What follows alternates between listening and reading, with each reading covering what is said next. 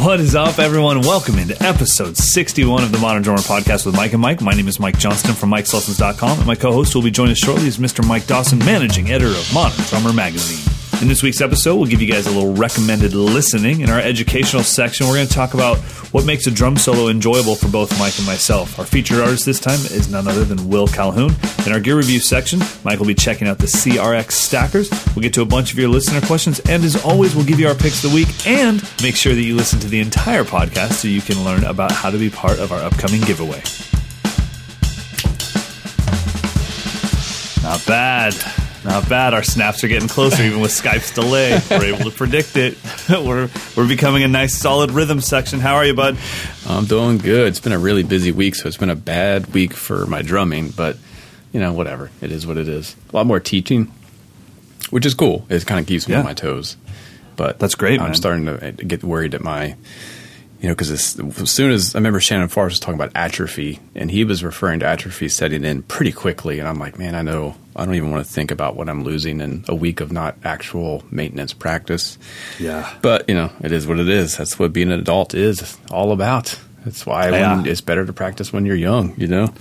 Yeah, absolutely. I mean, and you and I both have the situation where we could spend upwards of six hours a day on the drums and not practice a single note because Yeah. it's our job. And so, whether you're teaching and I'm teaching, or you're re- reviewing products, or I'm making new videos for a website, or even for other companies that I play for, it, I don't consider that I'm improving at the instrument. Yeah. So, Yeah. it's you know i mean i would assume if somebody came here out of nowhere and they're like so you're on a drum set six hours a day how are you not so much better and it's like well none of it's practice it's my job you Yeah. know and it's stuff i can already do.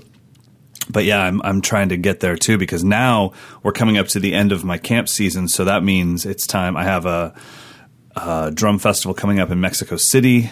Uh, i know i'm going to singapore for a, a run of clinic dates pretty soon so now it's now it's all all of a sudden it's like okay cool you had your time off. You must be amazing. It's like no no no that time off was more work than my time on. Like, Yeah. I haven't practiced at all. So yeah I, I actually started practicing last night uh, and and part of my practice I don't know if you go through this because you you have so many gigs so you don't maybe have to concern yourself with this as much as I do since I have to play by myself in these things but part of it is remembering who I wanted to be as a drummer you know? Yeah, I Uh, bet. Yeah, a lot of mine is is putting on different outfits and having to become a character. So, which is still, I think it's a mode of expression. I mean, it's like I feel like can I get in the the mindset of Chris McHugh when I do these country gigs? Can I play just like him? Big beats, nothing too flashy, super solid, and that Right. you know I, I enjoy that. I think that's kind of who I am as an artist. It's just a, an ability to to take gigs quickly and f- and make the music sound natural without much Well, and, preparation. and once you know who you are, then other people around you know who you are, and they hire you for that specific reason. yeah, Uh, yeah, and they can they can definitely even no use licks or even sounds that I would say that is associated with me, for better or well, for worse. Like you said, you're a chameleon, and that's your job, and that's what you're Yeah. going for. Uh, so for me, it's it's definitely. I sat down last night for a good hour, just trying to remember. Okay, what who what am I trying to do again, and and what do I like about my playing, and what do I wish was better so that I can improve it. And I actually uh, called my wife Amber and just said, hey. I got to get out of here. I'm, I'm spinning my wheels. Let's meet at the dog park. And I just needed to like kind of refresh the brain. And I said, uh, I'm- I'll come home and I need to make a drumming. Uh, I call it my Toto list, just because I think I've told you in the past. But when I downloaded my first app that was to keep track of things, they didn't put a space, so I thought the app was called Toto. I didn't know it was to do list. Ah, that's amazing. And so, and Amber's the one that brought it up. And she's like, "Why do you always call it your Toto list?" And I'm like, "Well, the, the app's called Toto." And then she looked and she goes, "I think it's to do." And I was like, "And um, that's my blonde moment for the week." So I still call it my Toto list. But uh, anyway, so I said, you know, I need to step away from the drum set, watch some videos of my favorite drummers, and create a list of things I want to practice away from the drum set. And then I'll go back to work. I'll see my drum set and I'll just tackle it. But I can't, sometimes I just sit on the kit and I just spin my wheels for hours, man, playing Yeah. the same stuff I've always played. What are you working on? Uh, right now, oddly enough, I realized I don't have a lot of freedom over the straightened version of the jazz ride pattern.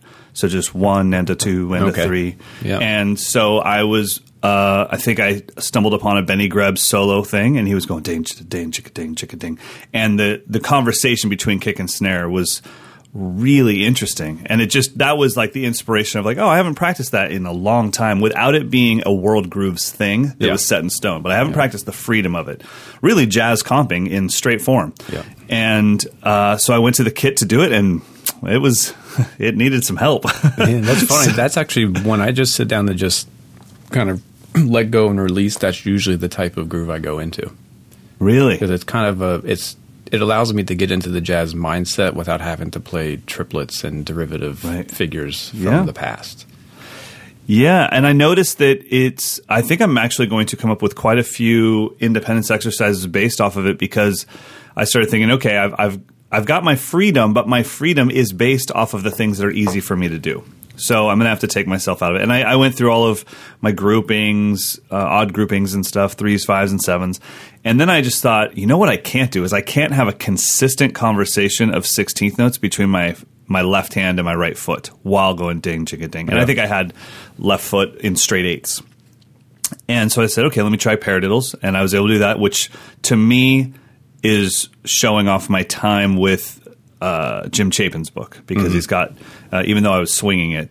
And then I did paradiddles starting with the foot instead of the hand, fine. And then as soon as I went to just inverted double strokes, so left kick, kick, left, left kick, kick, it was game over. And I was like, wow, there's all these groupings of four, like probably inverted paradiddles and inverted double strokes that I don't have command over in consistent 16th notes. I have much much more of a comping kind of thing, you know, ga da da ga doom doom ga ga ga ga doom ga goom mm-hmm. goom. And it's just this call and response.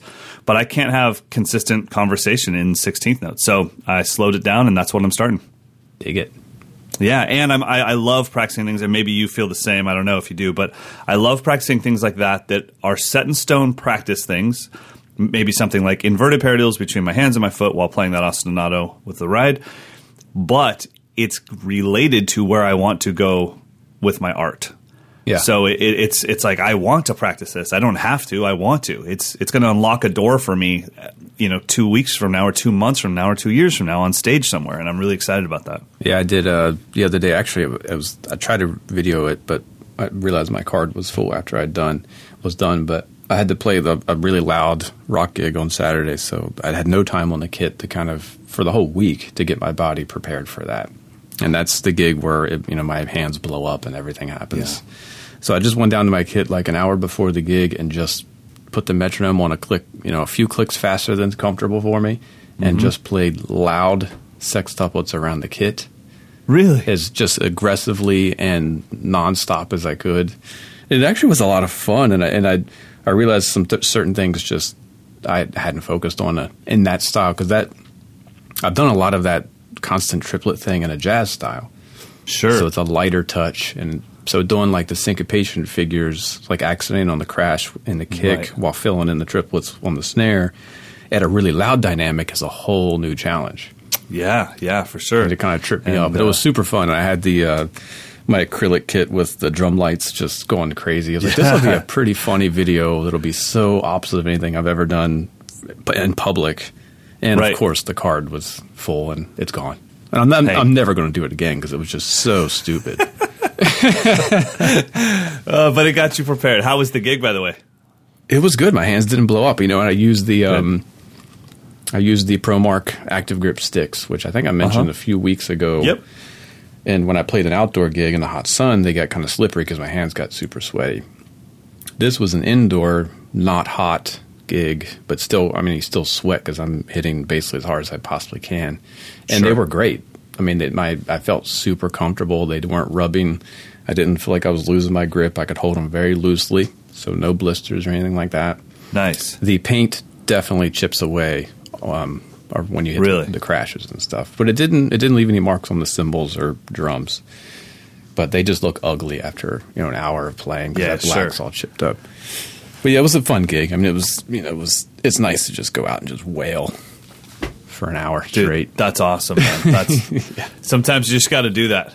You just got to Yeah. hit things. Yeah. well, uh, I had I had an incredible camp last week where I got to see a few people wail and blast my drum set to smithereens. But uh, Did those prototype had- heads hold up? They did actually. Uh, I had five and five, so uh, five mil, like two five mil, uh, which is a total of four mil thinner than your average two ply Evans Remo Aquarian head, uh, and they held up. Um, I think where I'm at with it right now, and I would have to go back down to Aquarian to do some more work if I want to move forward with this. Is the so the the combination I liked the most was a five and a seven, and it had less grit in the coating. I liked it twenty percent more than what they already offer. to me, that's pointless. Yep. I don't want to be a part of a product that isn't changing the game. I don't want to be a product part of a product that doesn't make a bold statement. That's I love being part of things where it's like this didn't exist until right now. But to be like this is slightly better. You know, it's Yeah, like well then that's hard to I- sell.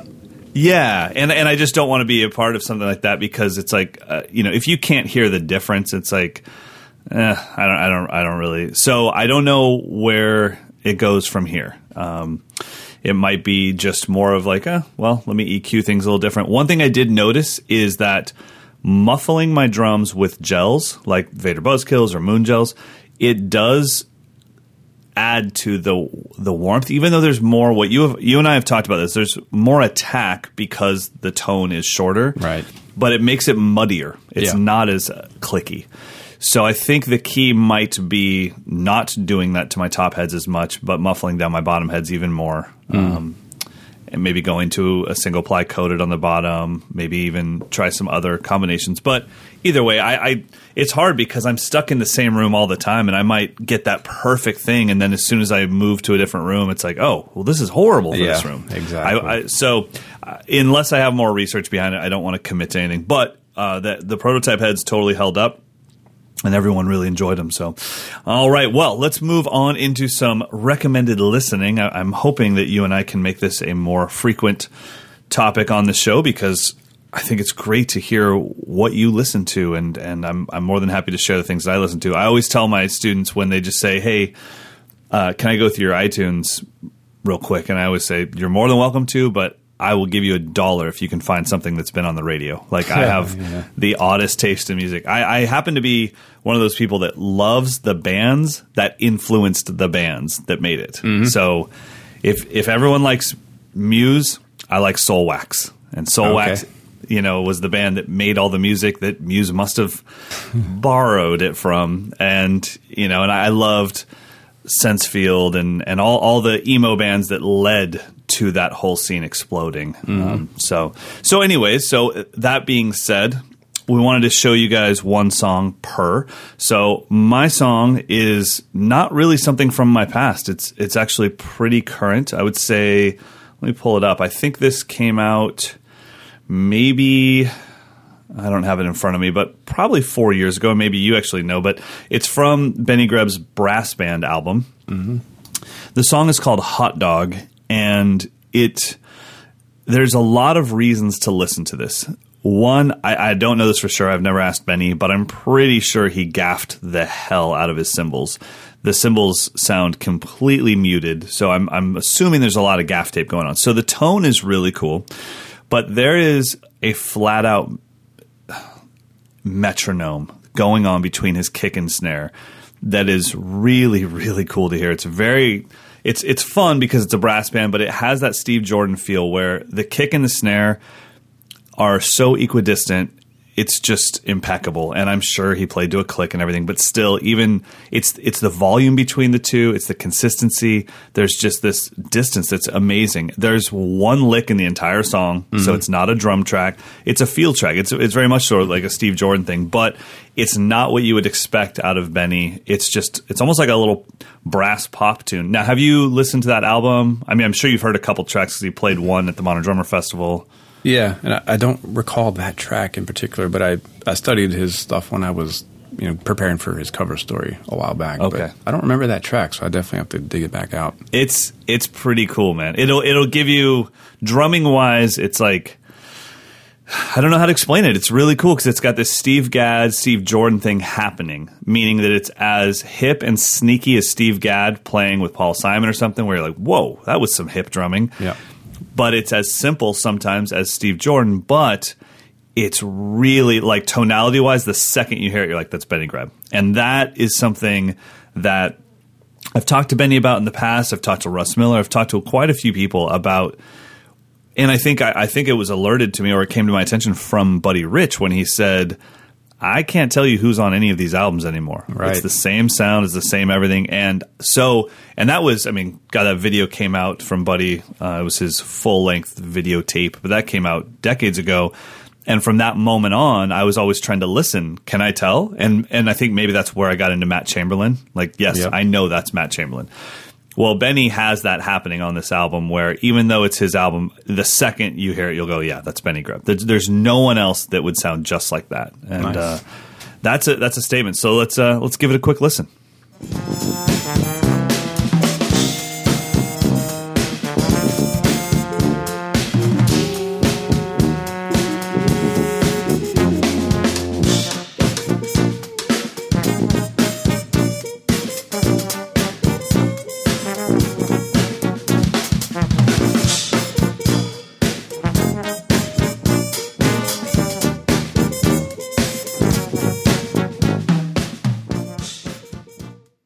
Well, speaking of Steve Jordan, I'm going to pick a Steve Jordan track. Awesome. I've had a few people uh, actually it, it mentioned to me that you know they hear a lot about Steve Jordan, but they just they're not familiar with his playing. So, and that, it, kind of makes sense because a, a lot of his the the bulk of his recording work was done in the '80s or so. So some of that stuff it's just it's kind of snuck by. But in recent years, he kind of got a resurgence with John Mayer, and he's on a lot of stuff you wouldn't know as well, Sheryl Crow and things like that. But there's a John Mayer track that I think is the it has everything about Steve Jordan in one song, and it's called Assassin. It's off the mm-hmm. album Battle Yep. Studies. And what is the there's there's clearly two drum kits on the track. So the verses are a tight small kit, which is kind of what we think of Steve Jordan, really cracky poppy snare, probably a 12 inch Brady or something like that. A real tight, punchy bass drum and slinky snare drum stuff. So the verse part is is super funky, and he just plays a part. There's really no fills. And, Okay. But when the chorus comes in, it's the big bombastic, open, probably two mic, you know, big Ludwig kit, no muffling, just steam, you know, just blows you away with just the the power of it, and it's kind of a looser groove. So those two just the fact that he thought of that just blows my mind because he's a producer so it wasn't like someone else Right. said hey steve we're going to do something different. No it was his idea it was his, his concoction. And i think it's some of the best sounds it's definitely some of the best grooves. The emotion of switching from that tight to big bombastic kit is pretty staggering. The song itself is is lyrically a pretty pretty gnarly song uh, about basically this this playboy getting played by a woman. That's the whole story. so, and I think the drums convey those, you know, this this kind of dichotomy in a perfect way. So he's a storyteller. His pocket is ridiculous. His sounds are ridiculous. His ideas are ridiculous. So I think that is the track to check out. Steve Jordan. It's called uh, "Assassin" off of Battle Studies. Should have turned around and left before the sun came up again. Sun came up again.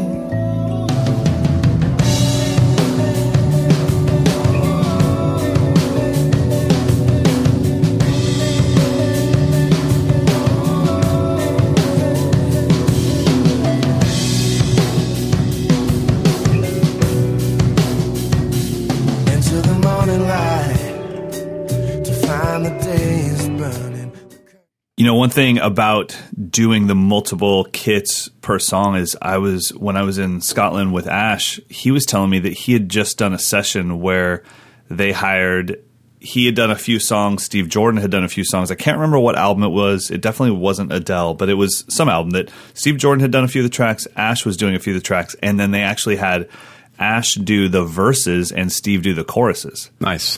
Yeah, and they just said they they wanted Ash's super super tight tight pocket for the verses, and then they wanted a looser in between the cracks, greasy feel for the choruses. And they happened to have Steve Jordan already record the song, and then they just said, "We want you to overdub the verses because we want your feel on the verses." What a, like, what a "Jeez cool idea. Louise." Yeah. Yeah, really cool. And and he, I mean, you could just tell he was like, I'm on a track with Steve Jordan. it's like, Steve so probably awesome. doesn't even know.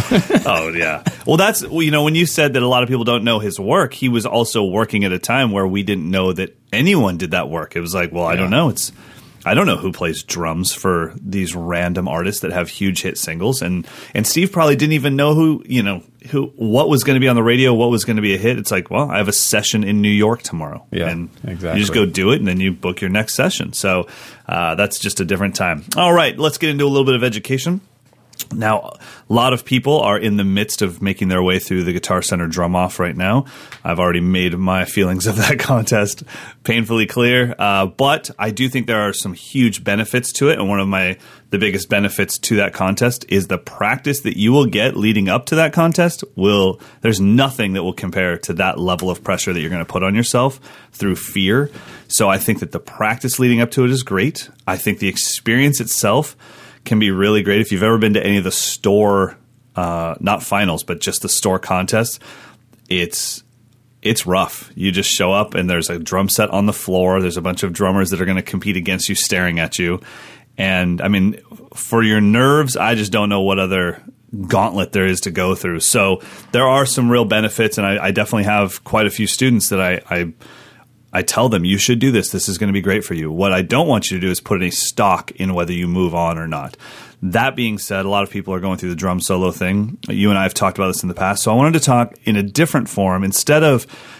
Uh, actually, today's live lesson is how to create a drum solo. So instead of coming from that approach, which I'll do in an hour and a half, I wanted to talk as fans of music. What do what do we like in drum solos, and what makes a great drum solo enjoyable for us? So, do you have things that you're looking for, or do you just know it when it happens? Um, I think it comes comes at me in a bunch of different ways. It it literally comes down to is the drummer trying to make an emotional connection with the audience, or is he just trying to show off? Okay, I have I I don't get impressed anymore by someone who just starts destroying the kid, unless that's a really deliberate emotional intention. okay. So I've seen great drum solos. You know, I mean, um, think of the guys who've literally made me get chills and jump out of my seat. That would be Ndugu Chancellor, who played like the Billie Jean beat for like ten minutes, mm-hmm. but it was so captivating and and so uh, inspiring. Uh, who we'll talk about in a minute, Will Will Calhoun. He did. I saw him do a solo, and he started out by making loops on a wave drum. So it was just sounds I'd never heard before. And when he played, it was just so much energy. Uh, Glenn Kotche, when he debuted his Monkey Chant, that was I was hearing sounds coming out of, the, of a weird little drum set that I've never could imagine possible. And he told such an amazing story. I mean, he he basically played like a an opera on the drums. I mean, there were characters and there was a battle, and it was absolutely amazing. I, so there's that, and then when I see guys like Weckl and Vinny just just wow me with just their their effortless ability on the kit, without it relying on a chops thing. They have all the chops, but that's not their their point. And Benny Greb is another one that he was just he he made a point to connect with the audience with what he was doing. So he'd give you something easy to understand at first, and then he would elaborate. He'd go to another scene and give you something easy to understand, and then he would elaborate and take it to another level. Um, and then I, I mean, and then the opposite side of that, when I saw Ronald Bruner Jr. with Kenny Garrett, it was like he was driving a freaking Ferrari on stage. It was like it So was true. it was just That's a great so much air moving so fast.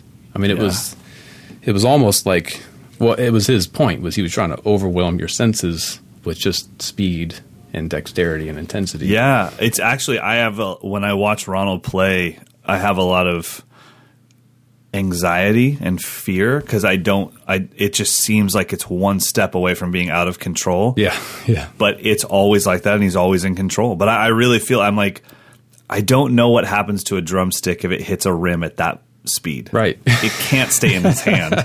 So you know, it's like it'll go through the wall if he lets go. it'll kill someone. I mean, it's so it's it's so physical, and it's just like, oh my gosh, and and I really feel like he must have had Billy Cobham and Dennis Chambers in his head as the benchmarks of what he had to surpass with power and speed. And then obviously the thing is he's doing things that the greatest drummers in the world would have a hard time doing, but he's doing them at a speed that most minds can't comprehend. Yeah, it's like beyond um, the the ability to hear what he's going doing. I mean, it's, It's when people say there's billions and billions and billions of stars just in our galaxy, and it's like, yeah, yeah, I'm already lost. I, I, and then there's billions and billions of galaxies. I'm like, we're good. Yeah, my Yeah. my little tiny mind can't comprehend. yeah. So the simple answer for me is I just want to be moved emotionally. I don't want to be Yeah. impressed. Like I'm not Right. looking to be impressed. I want to be. Moved. I think you're past that, right? I mean, you you've been a part of some of the you've seen the greatest drummers in the world, and that's what I try to tell my students when they come here. Is I look, I say, look, I am friends with some of the greatest drummers on the planet. Please do not come up here on my drum set and think that your speed is going to blow me away. Yeah. I've I've I've done clinics with Chris Coleman. Like, you're not going to win this. right. Now, if you play something really clean and you're really passionate about every note, that'll still blow me away to this day Yeah. and I don't even if it's at 42 BPM. But if you care about every note, that'll blow me away. Um, you know, one thing that I listen for in solos is I'm looking for. It can be obvious or it can be a little bit more hidden, but I'm definitely looking for some sort of anchor that a little bit of help. Like, what can I predict so that I can be a part of this journey with you? There are soloists where I feel like, like you said, they're just physically impressing me, and I just have to sit back and soak it in because I can't be on the journey with them. Mm-hmm.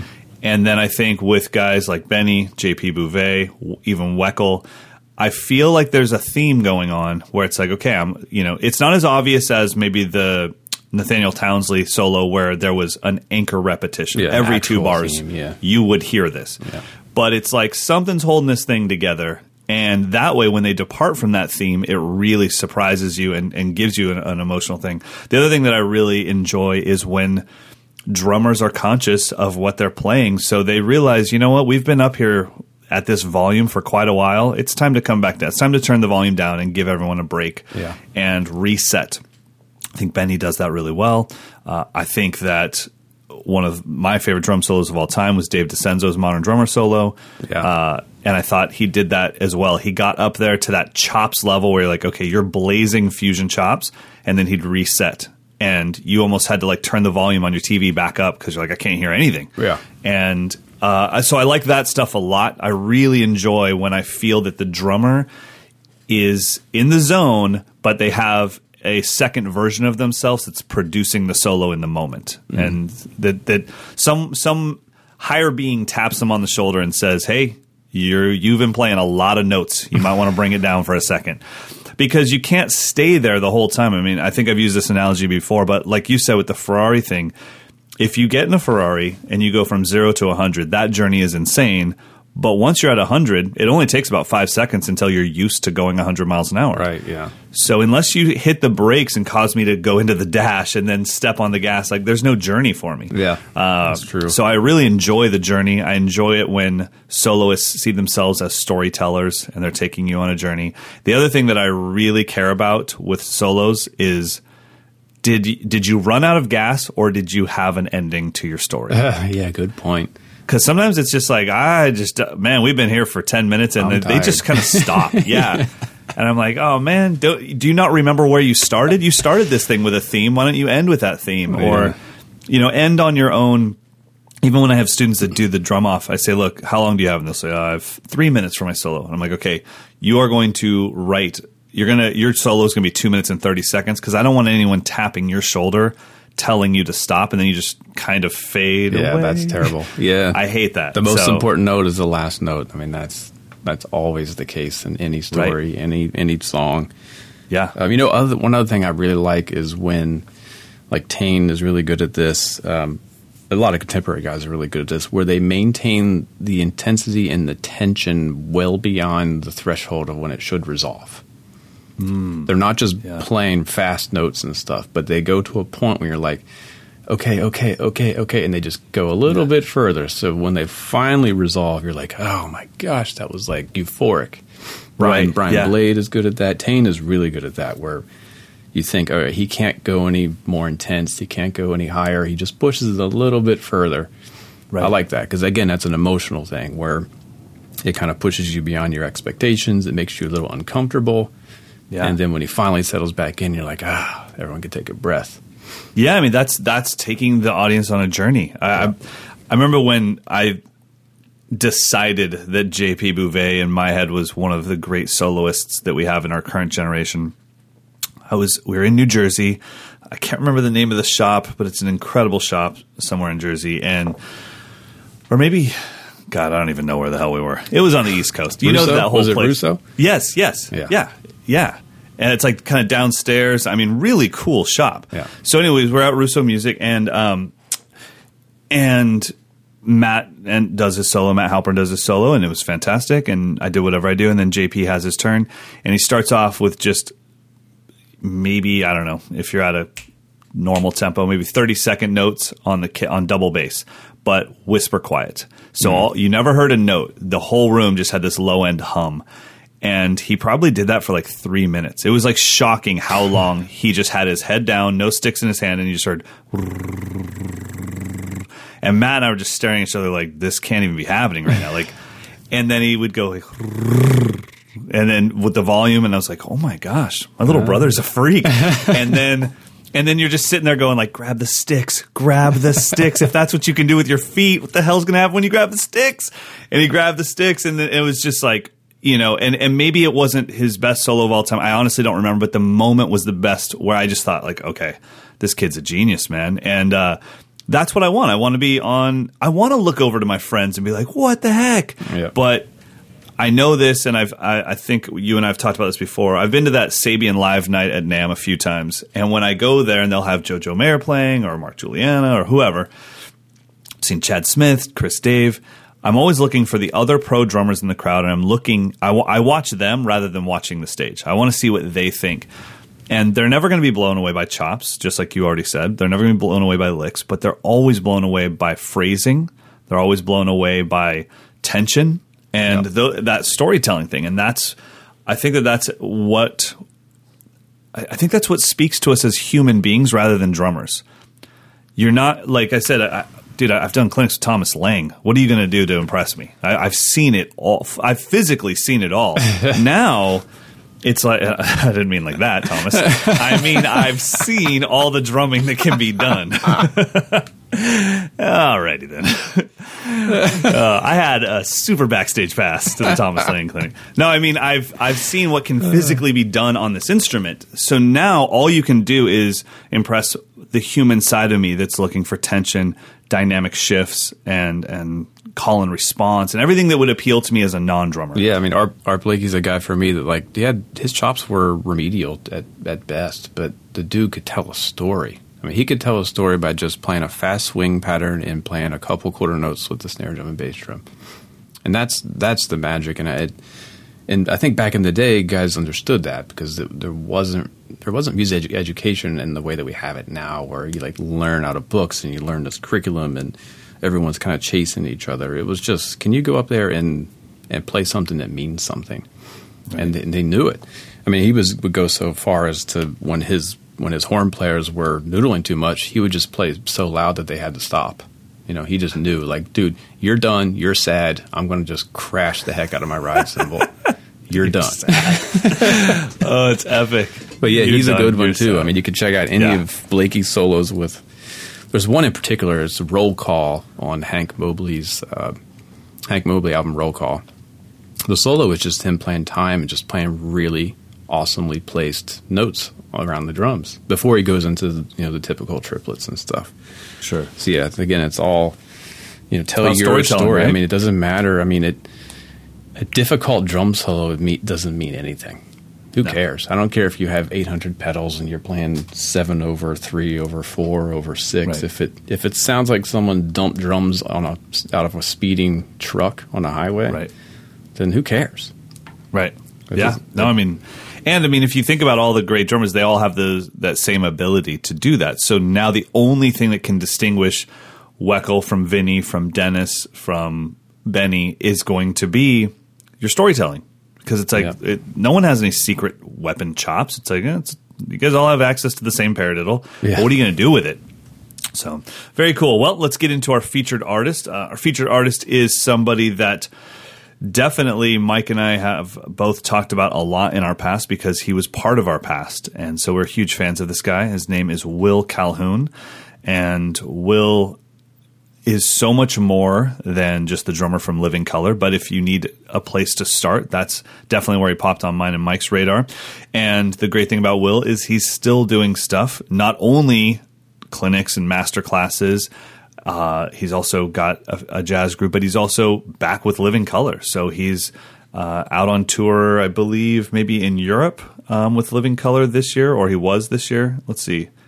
Um, yeah, actually, through December of this year, he'll be in Spain, France, Germany, all with uh, Living Colour. So he's doing that, and he's got some new albums out that we can talk about in a second. So now, did you when Will played the Modern Drummer Festival? I don't remember what year that was, but it was it was one of the more recent ones. Yeah, um, I don't remember the year, but yeah. Did you get a chance to talk to him or hang with him at all? Yeah, I actually was uh, impromptu drum tech for him. Oh no! Oh, I think you mentioned that once. Okay, yeah, yeah. I got to tune up his his uh, left side bass drum, which was kind of funny because I you know I knew he liked it high, so I kind of tuned it up where I thought a bop drum would be, and he hit it. He's like, "Nah, that needs to go way higher than that." I mean, it was like as high as you could possibly tune a bass drum. Really? It sounded, it sounded like you were like smacking a Tupperware. I mean, it was just so strange.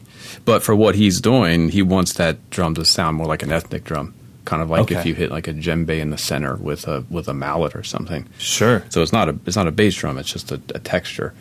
Right. So it was cool. Sound. Yeah, it was it was it was a lot of fun. I mean, I kind of fawned over him a little bit the first time I hung out with him. I was at the Iridium to see um, Stanley Jordan. Um, he wasn't playing; he was just hanging out. So I was just sitting at the bar with him, and I, you know, I fawned a little bit. He was he was super mm. gracious. I just had to because he knew I worked at the magazine. He was like, I have to tell okay. you, like, I started playing drums because I saw you on MTV. He's like, oh, that's really cool, man. And that's it. I'll never mention that ever again. But right, you know, yeah, yeah, yeah, it was super cool. But oh, yeah, oh, I mean, awesome, yeah, the man. festival was was great.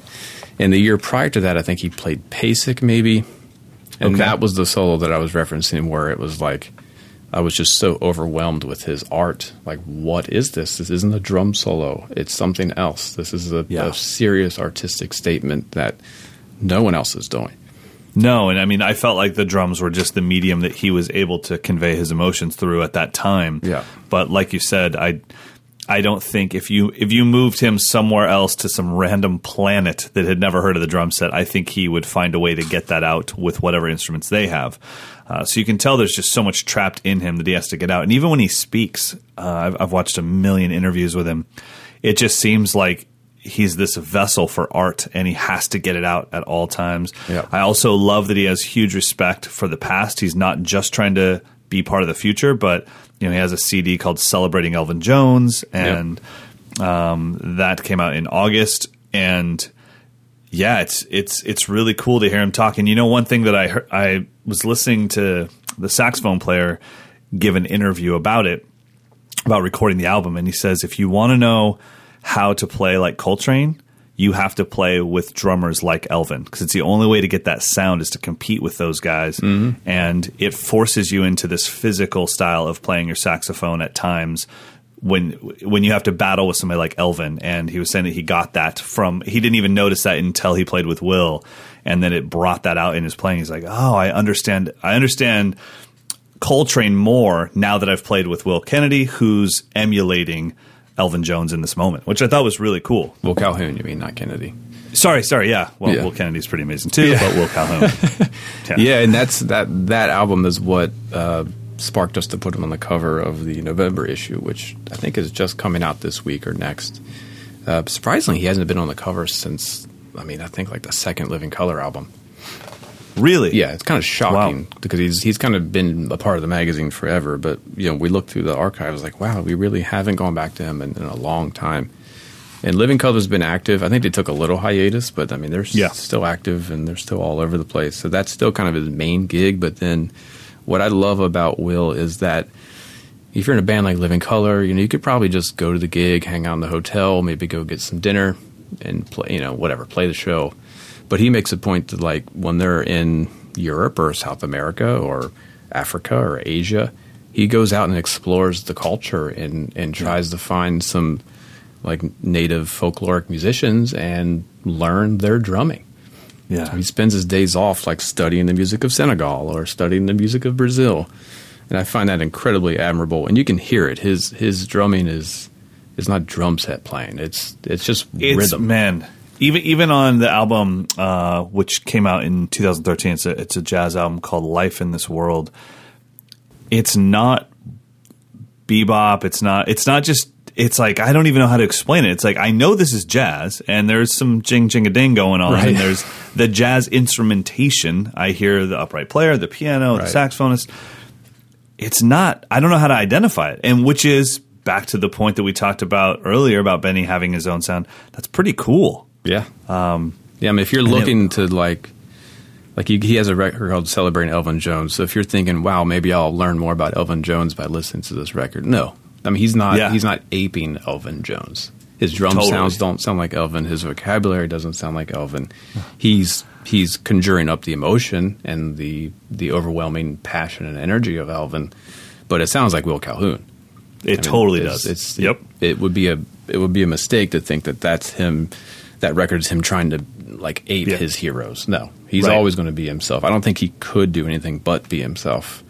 right which is pretty yeah, awesome. no and that's it's it's a great thing to to hear your favorite artist if will calhoun is one of your favorite artists to hear him in the setting of elvin jones or whatever but being himself Yeah. and yeah it was you know like it was it was pretty cool i mean i i revisited one of my heroes because obviously you and i grew up at the same time listening to this a very similar music and this was one of the most influential bands in my entire world and uh, I, you know I, I feel like when everyone talks about rush and uh, Chick Corea and all that kind of stuff, I feel like I traded those out for Faith No More and Living Colour. Those Right. were the ones that I, I just missed out on it. You know, I, I got to Rush so much later. I was like in my twenties when I started really researching Rush.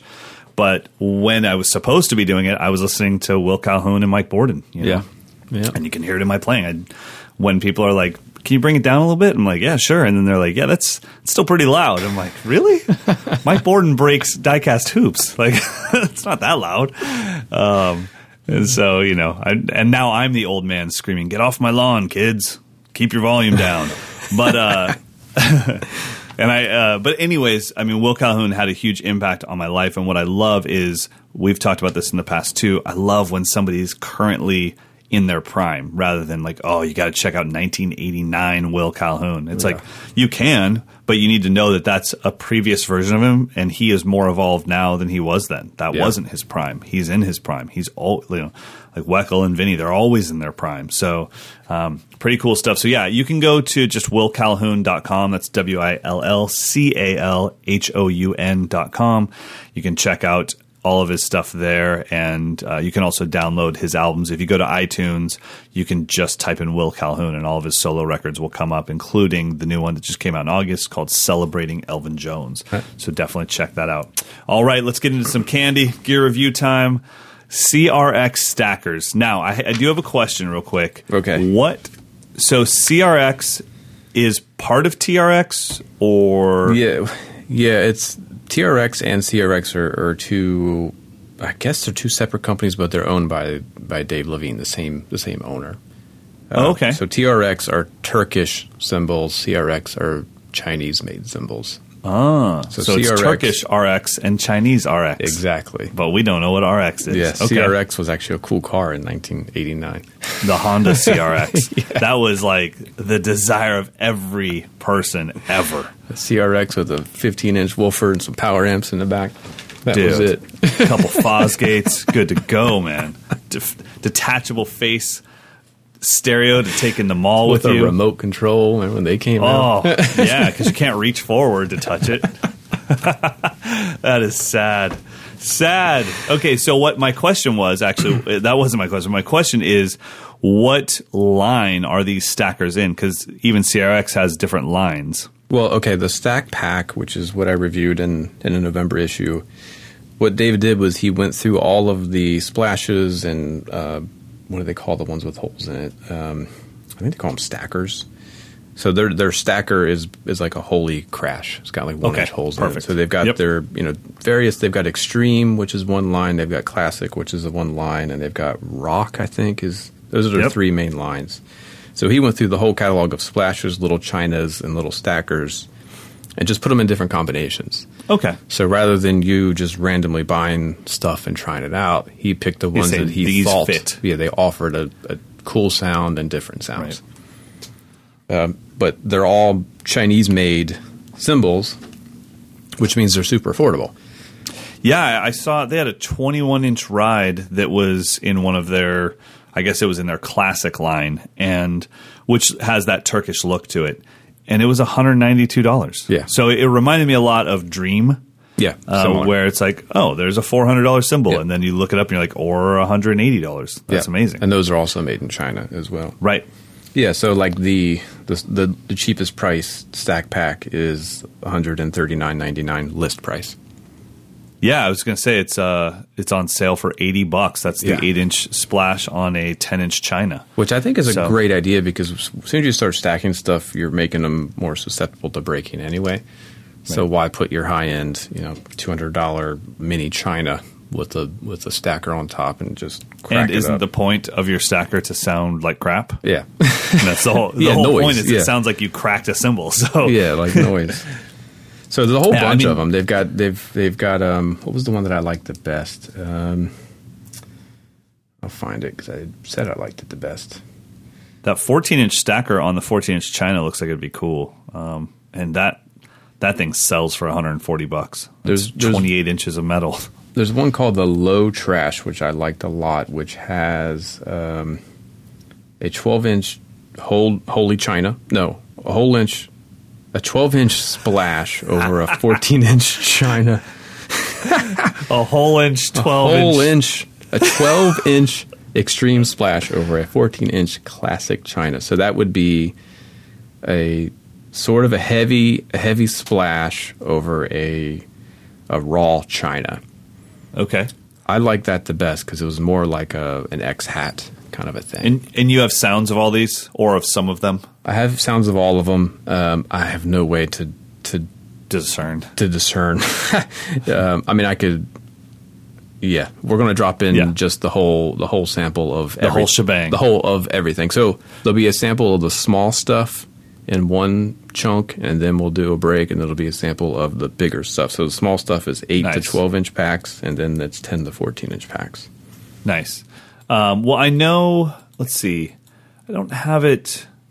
I'm in their shop right now where you can actually buy the stuff, um, but it's just shoptrxcymbals.com. So you're actually able to get the CRX stuff from TRX's website. Right. But I know that on their. So I'm on the shop right now, but when I was on the website earlier, there were sounds of all these, so you can hear them individually. So we'll hear them on your kit, and then we can, uh, and then they can go to trxcymbals.com to hear them. Yeah. At least let me just double check that that's the website. I don't want to give out the wrong website. Um, and also the video demo that we'll have in the show notes. I put captions for what what I'm playing, so if you hear one Nice. you like, you'll you should be able to easily tell which it is. I think I might have lied. I think it they might actually have their own website. They do. Okay, so it's crxcymbals.com and then in the shop it's both TRX and CRX. But uh, so if you want to hear these um, individually so you can kind of identify the ones that Mike's playing that you like, then you can go there and check out crxcymbals.com. Let's give them a listen.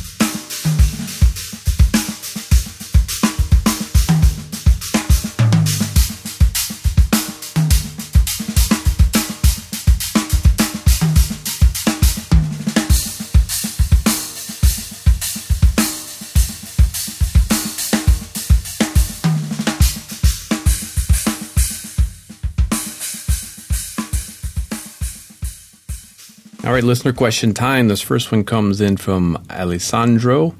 Uh, it's a question particularly to me. Um, he says, "Why is Vinny Colaiuta your all-time favorite? What makes Vinny Colaiuta your all-time favorite drummer?" Um, I think we probably could both answer that because it's probably true for both of us. I would I'll. I'll let you answer, and then I'll just go with a resounding "Yep." That's it. I think it's it's the fact that you never know what the hell the guy's going to do. He doesn't, you know, like when you hear Weckl play, you know, it's going to be some some hand foot triplets. There's going to be some double stroke rolls. Vinny can do pretty much. He'll throw in anything, unexpected stuff, a lot of stuff that at the hand, in the hands of any other drummer on earth, no disrespect to anybody else, it would sound silly and out of context. He Right. can he can make five over four sound completely appropriate. Yeah, Um, so- and I think so. It's just his absolute command of rhythm and subdivisions and time and sound and taste, complete package. I think he there's no flaw in Vinny's drumming. yeah. I think the best meme that I've ever seen on the internet is the one where he's in the most interesting man in the world's outfit. And it says, I don't always hit the one, but when I do, you'll realize how lost you really were. and that kind of is the truth. Like when he hits a big crash, I'm like, no, that's not the one. Really? I was way out of whack. Yeah. So uh, it's uh, yeah, he's he's incredible, and and I got to give it up for his sound. Um, Yeah. Weckl as well. I feel like they've always had a nice, solid battle of who has the best drum sounds, and that's obviously subjective. But uh, you and I have mentioned how his cross stick sounds like a sample. Yeah. and it sounds like a sample in live, rec- you know, live concerts. So it's not a sample, um, but it's yeah, he's he's incredible. So I'm with you on that one, buddy. All right, next question comes from Scott. He says, um, "Why do so many people insist on stuffing their bass drums with anything from store bought pads, the blankets, the packing foam, or pillows?" Um, he said a buddy from work helped him tune his drums, and um, basically they they both decided that you should have nothing inside the drum, and so he he said his friend put it to him like this: "You don't stuff your other drums with towels, so why would you stuff your bass drum?"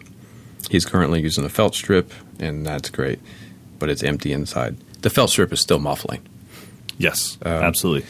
So I, I think this is again a, a question of personal preference and taste, but I think you have, in most instances, you have to think of the bass drum as not a tom. It's not the same. You're not trying to get the same sound. Uh, the moment you start getting a pure pitch out of the bass drum, it's going to compete with the bass guitar. Yep. it's going to conflict. I mean, if you have your bass drum tuned to C and your song is in C sharp, there's going to be something just unsettling about the way that sounds because it's a half Right. step away. So that's one thing, and and I think in in general, you don't want your bass drum to take up so much sonic space unless you're playing Led Zeppelin or something that that that the band's going to leave that much room. So And even then, you can't close mic it because then it's going to go pong. Yeah, so you still have to mic away from the drum. But the thing that you said, people do when when you treat your bass drum as a tom, as an 18 inch tom, they do leave it wide open. I, Mm-hmm. I don't, you know, no jazz player has like a porthole and then like a pillow in there. So uh, it's it's when you decide, okay, and I think. It's almost like when we decide it's not a bass drum anymore. Now it's a kick drum Yeah. it has a role to fill. And it's actually, to me, my kick drum is way more related to my snare drum. It is the opposite of my snare drum. Uh, it's it's the opposing force. So it's kick, snare, Yeah. kick, snare, and then my toms are this totally other instrument Pure that I see as more of like. yeah. Yeah, it's my melody device. Yep. So kick and snare are my groove foundation, and then toms are my melody. But I don't see my kick as my biggest tom. Yeah, and I think a, a bass drum with a bedroom pillow stuffed in it sounds really, really good in a lot of contexts. Yeah, I mean, I think the scary or the thing that sucks is when you when you know on your DW collector series that your bass drum was twenty six hundred dollars, and you put a pillow in it, so it sounds exactly like your you know Yeah. your sunlight, and you're like, ah, I've spent a lot of money on this one. I'd like to hear the whole thing, but uh, but yeah, I, I'm with you. I think. And as far as why people do so many weird things to their bass drum, I think that's part of our tinkering nature is to like, well, I know that Evans makes this pillow specifically designed for this, but maybe my sheet is better than their pillow. You Yeah, know, and, and yeah. we have the freedom with that porthole. You just keep throwing different things in there. Yeah. Pretty much right now in my bass drum, I have every T-shirt that anyone's ever given me in double XL. Well, I'm like, oh, thanks, and they're like, hey, this is from my company, and I'm like, what the? What am I going to towel off with this? What I the do the exact same this? thing. So Every it's like if you- NAMM giveaway shirt is Totally. inside one of my bass drums. That's it. oh my goodness, that's Yeah. awesome. I mean, I think I mean I did probably about two years ago. I had this this great idea of I'm going to do a, a roundup and shoot out of all the bass drum muffling devices that are available. Mm-hmm. So I, you know, I got everything in. I ordered everything in. I got all these companies that send stuff. Took it to my studio, started swapping stuff out. They all sound exactly the same. do they? So it's just a matter of what do you prefer? Do you want to use the the Evans thing that gives you a little bit of play, but or do you not want to have Velcro stuck to your shell, or do you like the Right. way the Remo thing looks, or or is a bedroom pillow cool? figure eight thing. yeah, it's kind of That- just like just pick your option because they Yeah. literally all do the exact same. Thing. I can tell you this though, and and who was asking that question? This is Scott.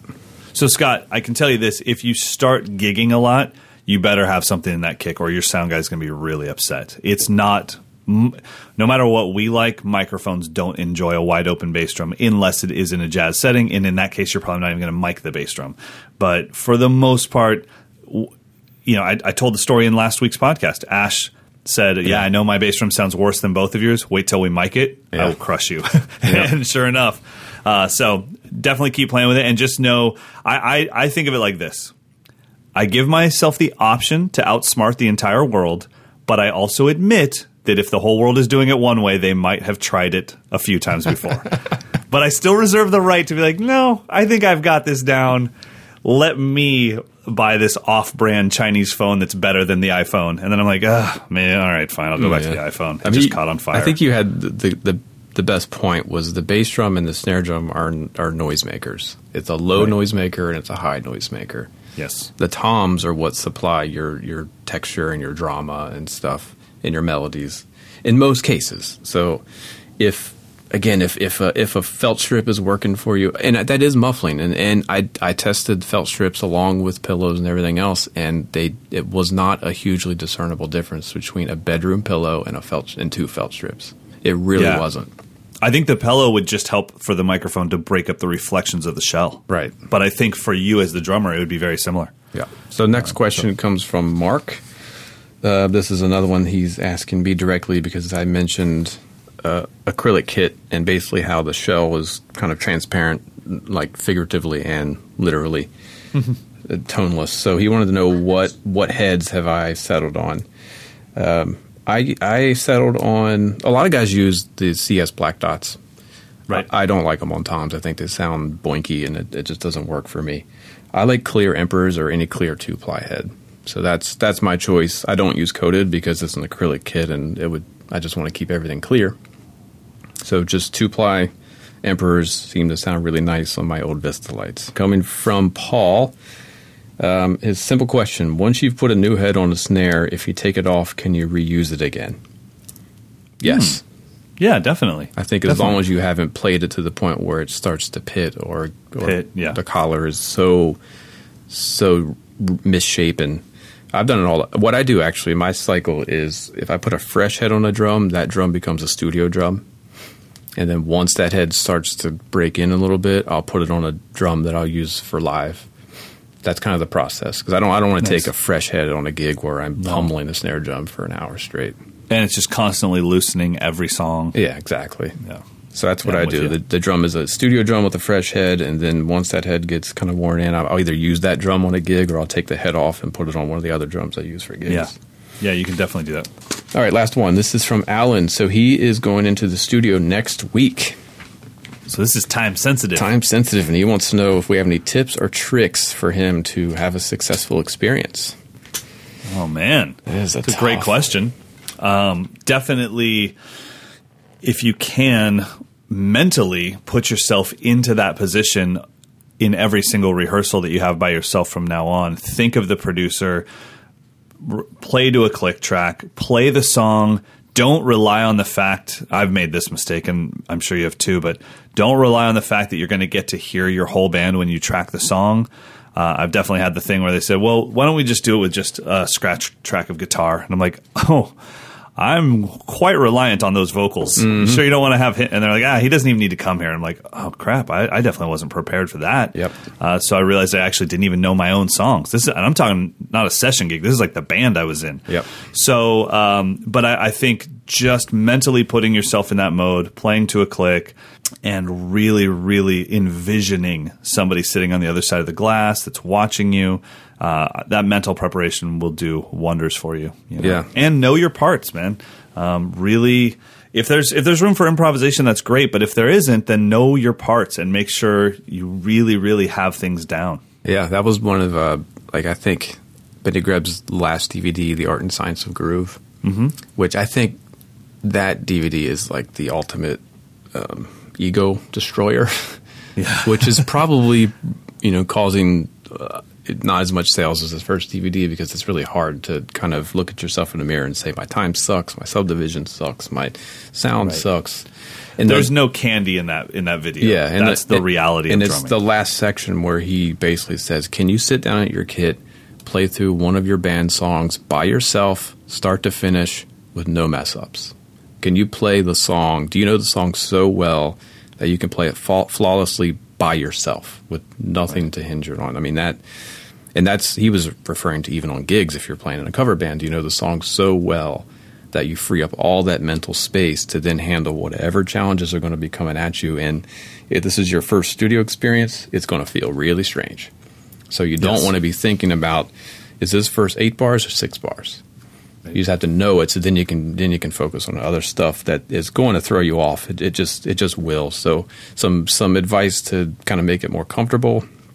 If you have a set of closeback uh, headphones or in-ear monitors that you're used to at home, take them with you. Bring them. Absolutely. I mean, you might end up using what the studio has, but just bring them. Um, try to get your drums pretty well tuned up before you go in. I don't necessarily suggest swapping out all the heads. I was just about to say, don't go in with fresh heads. yeah, keep them where they're at now, unless they're just completely janked up, and you should probably change them today so you'll be ready Yes. by next week. Agreed. Um, yeah, so take your own throne. Take whatever you need to do to make sure that you're comfortable. I think the, the headphones and in ears is is really crucial. Um, and then when you get in there, don't be afraid to ask for you know if something's not right in your headphones. Don't be afraid to say, hey, can we can we make that better? Because you have Yeah. to be able to hear everything and be comfortable before you can play comfortably.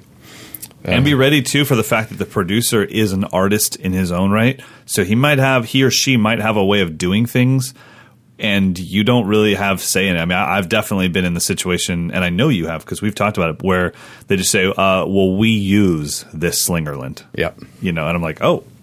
Okay, and I'm like, it's not even in my sizes. And he's like, that's the only kid I record. Deal with it. And you're like, holy crap! Is this what it's like to be a session drummer? This is crazy. I brought my drums. Yeah. my shiny, my shiny drums. And on, along the So- same lines, take a lot of tape, tape a lot, take a lot of moon Yes. gel, take extra tuning keys, take whatever. If you have a tune bot, take Yeah. a drum dial, whatever you have. Be prepared to, to have to adjust your drum sound, possibly in extreme ways. scaring the hell out of him. Sorry, Alan. It's going to be fun. It You're will, going to have will a be fun, but to get the best results, I mean, this is why Matt Chamberlain and these guys are Yes. and Ash are are the session guys because they're adaptable and they don't crack when someone says that snare drum doesn't sound good. They're, they don't get their ego busted. Like, well, what do you mean? It's a two thousand dollar bell brass. No, just get another drum. Just Yeah. do- just change it. Just fix it. Do you have one of those hundred and twenty dollar acrylites? I love those. Like, yeah, I have one. So you know, nine. you know, I think your advice: kind of meditate on it, envision yourself having a successful experience. No one is there to deflate you, um, but then just be as prepared as possible, and just know that it's not going to be 100 percent comfortable. It's just not. Yes. No. And and that's what separates those guys you mentioned is they actually thrive in that environment. Right. They, they hear a click with headphones and they just get relaxed and I'm like, oh man, that's incredible. Shannon Forrest, you know, and and I think you're you're on that path, man. I know that you really love doing that stuff, so it's cool. Alan, have a blast, buddy, and keep us posted on how it all goes. All right, it is now time for pick of the week. By the way, guys, please keep sending in your questions. We love getting to your questions. We'll be playing a bunch of audio questions next week as well, so please feel free to send those in too. Pick of the week this time brought to you by nobody because we, as you noticed, don't have sponsors and we don't do commercials. Not Dude. saying that we won't in the future someday, but what's up? I Did we forgot. get one? I forgot to make our special announcement that we're going to have our first actual giveaway. Oh yeah, yeah. So what we decided to do is to give away a a free subscription to the magazine, a Modern Drummer stick bag with has the the old new school Modern Drummer logo on it, and we're going to stuff it full of some sticks. Yet to be determined. Cool. So the stipulation next week on the show, there's going to be a word of the day that neither Mike or I are going to determine ahead of time. Just going to be at some point in the show, we're going to be like, "That's the word of the day." We're going to identify it. So then you have to eat, you know, jot down that word, email it over to MT, mdinfo at moderndrummer.com, and that'll put you in the pool for a random giveaway. Okay, I am emailing Chad Brandolini at Vater right now. so we will fill that with a full brick, 12 pairs of Mike Johnston's signature sticks, which is right in between a 5A and a 5B. And uh, now that I've said Chad's name on this podcast, he has no choice. now I might actually have to pay for these, but uh, I don't think I will. So I think, yeah, let's fill it up with some Vater sticks, and uh, we should be all good. Stick giveaway, make happen, please. Awesome. All right. So, uh, my pick of the week this time is something a little unusual because I don't own it yet, but I am ordering uh, a pair today. And uh, one of our longtime listeners and uh, multiple time campers, Tyler Lesperance, actually had these. And he's a techie guy. He works in the tech field. Uh, I think he's now working there, so I'm not letting anything out of the box, but he now works at Dropbox. So he's very up on the tech stuff. And he said, Have you checked out Bragi? They make the uh, this thing called the Dash, and they are wireless earbuds. And and this came out because when he was here at camp, we watched the uh, iPhone 7 announcement, and they had their new wireless earbuds, right? Right. and he was kind of laughing at them. I was thinking those are dope, and he was like, uh, "You should see what I have." And I was like, "Well, what do you have?" And he brings out these things. Uh, so, like I said, they're called the Dash by Bragi. They were one of those companies that did the Kickstarter and ended up getting three million dollars on Kickstarter, and this thing exploded because of how amazing this product is. So it's it, they're two hundred ninety nine dollars, and they're wireless earbuds. That's at, to me, that's insane. Three hundred dollars for wireless earbuds. Yeah. I, I would assume the Apple ones are going to be like seventy five dollars somewhere around there. Well, inside of these wireless earbuds, there is there's trackers for your step count. There's a timer. There's a heart rate monitor. There's a distance monitor. But what I think separates them more than anything, and you can control everything by touching them. So you can just kind of move your finger across one of these earbuds and they fit in really well. They don't stick out anywhere near as much as the iPhone ones. But you can just move your phone up the side of it and that changes the volume and you move your phone down the side of it. You can also control them with the motion of your head. They have sensors in them. So if you want to answer the phone, you just nod your head yes. If you don't want to answer the phone, you nod your head no. That's freaky. Um, and this is what separates them to me. They are four gigs worth of internal storage. So you don't need to use them as Bluetooth devices and hook them up to your phone. You can have four gigs of music and podcasts in the actual earbuds.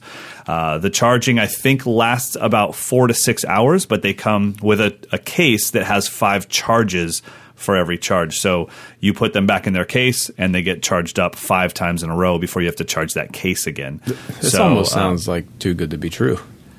and uh, if I wouldn't have even considered it if Tyler didn't put them on in front of me, show me the entire demo, and I was like, okay, that's kind of badass. and then I looked at what Motorola. Can I say badass? I can say badass, right? Yeah, that's not that's not a curse word. Okay, I can't say like effing badass. You're like, oh man, I got to cut that out. Um, sorry, I'm so sorry, bro. I know I make this podcast hell for you when you have to edit it. Okay, so anyways, um, yeah, they. The other thing that I like about them is they are, I guess, they are controlled by software updates. So some people in the beginning were saying, yeah, if you get your phone too far away from them, the Bluetooth cuts out a little bit. Well, they in, they made that better for the people that already own them through a software update. And they've changed, they're improving these things all the time. So, like I said, I think it's pretty expensive. It's $300 for a pair. They do make ones that don't have half of these features that are just earphones for $99 or something close to that. And those are just Bluetooth earphones. But these ones have the internal storage. You can swim with them. You can, and they, they lock in pretty good. When I saw those Apple ones, I don't know about you, but I was like, there's no way those are staying in my ear. You want me to run with those? Yeah, that's. I mean, it just looks silly. Looks like you got cute half Q-tips poking out of your ears. Yeah, ears. it just looks weird. And these are more like in ear monitors almost without any cords. So I'm going to order mine today and I will give them a full review next time. Cool. My pick is something that is not going in your ears in that way. It goes in your ears by sound waves. It is uh, the there's a I saw Martin Dosh, who is a, a great drummer that I think is a little bit unknown. Who he does a lot of solo performances where he takes like a a, a Wurlitzer piano and keyboards and and drums on stage, and he has loop pedals, and he kind of does one man show stuff, but it's it's kind of atmospheric and groovy, and, and it's really super cool stuff. Um, Okay. That's just a side note. Is Martin Dosh? Definitely check him out. He's got some really great records of his own. It's kind of like a in the vein of like a, a Radiohead or something like that, Okay. but it's all one person. But he posted a video on his Facebook page that was like, ah, this is this is where he got all of his stuff. It is a Herbie Hancock track called Nobu, off the record Dedication. It's from 1974, and it's Herbie Hancock on stage with synthesizers and creating a seven and a half minute track all by himself. Really? And he creates, he uses um, like arpeggiators on one of his synthesizers to create like a rhythm track, and then he just improvises over top of it. It sounds so much like what everybody is doing right now. Really? It is like modern jazz, but 1974. And Oh, it, man. I haven't done it yet because I just saw the track this morning. But it, it's great. It will be great for play along practice because he has this this rhythmic loop that just goes and goes and goes, but there's no kind of definitive one or phrase. So you can kind of just put that on and just use it as like a, a cool metronome. Nobu, like N O B U? Correct.